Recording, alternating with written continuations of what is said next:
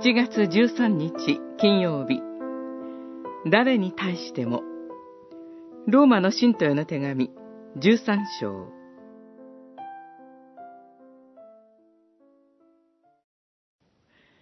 互いに愛し合うことのほかは誰に対しても借りがあってはなりません。人を愛する者は立法を全うしているのです。愛は隣人に悪を行いません。だから、愛は立法を全うするものです。十三章、八節、十節。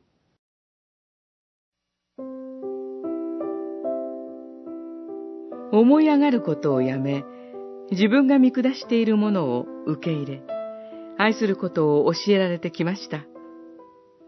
では、自分より上のもの、支配者に対してはどうでしょうか？支配者が同じ信仰者でない時には、一節の、今ある権威はすべて神によって建てられたもの。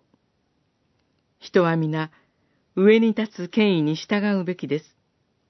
という言葉に戸惑うでしょう。しかし、神によって建てられた、と信じるからこそ、その支配者のことを神に委ねられるのではないでしょうか。十三章と同じことが、ペトロの手紙でも言われています。主のために、すべて、人間の立てた制度に従いなさい。皇帝であろうと、総督であろうと、服従しなさい。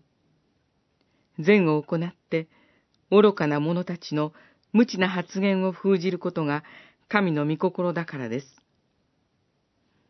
自由な人として生活しなさい。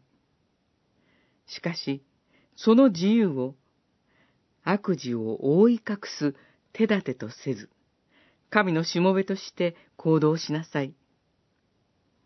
すべての人を敬い、兄弟を愛し、神を恐れ、皇帝を敬いなさい。ペトロの手紙1、2章、13節から17節誰に対しても、善を行うことが神の御心だと言われています。そうありたいと願います。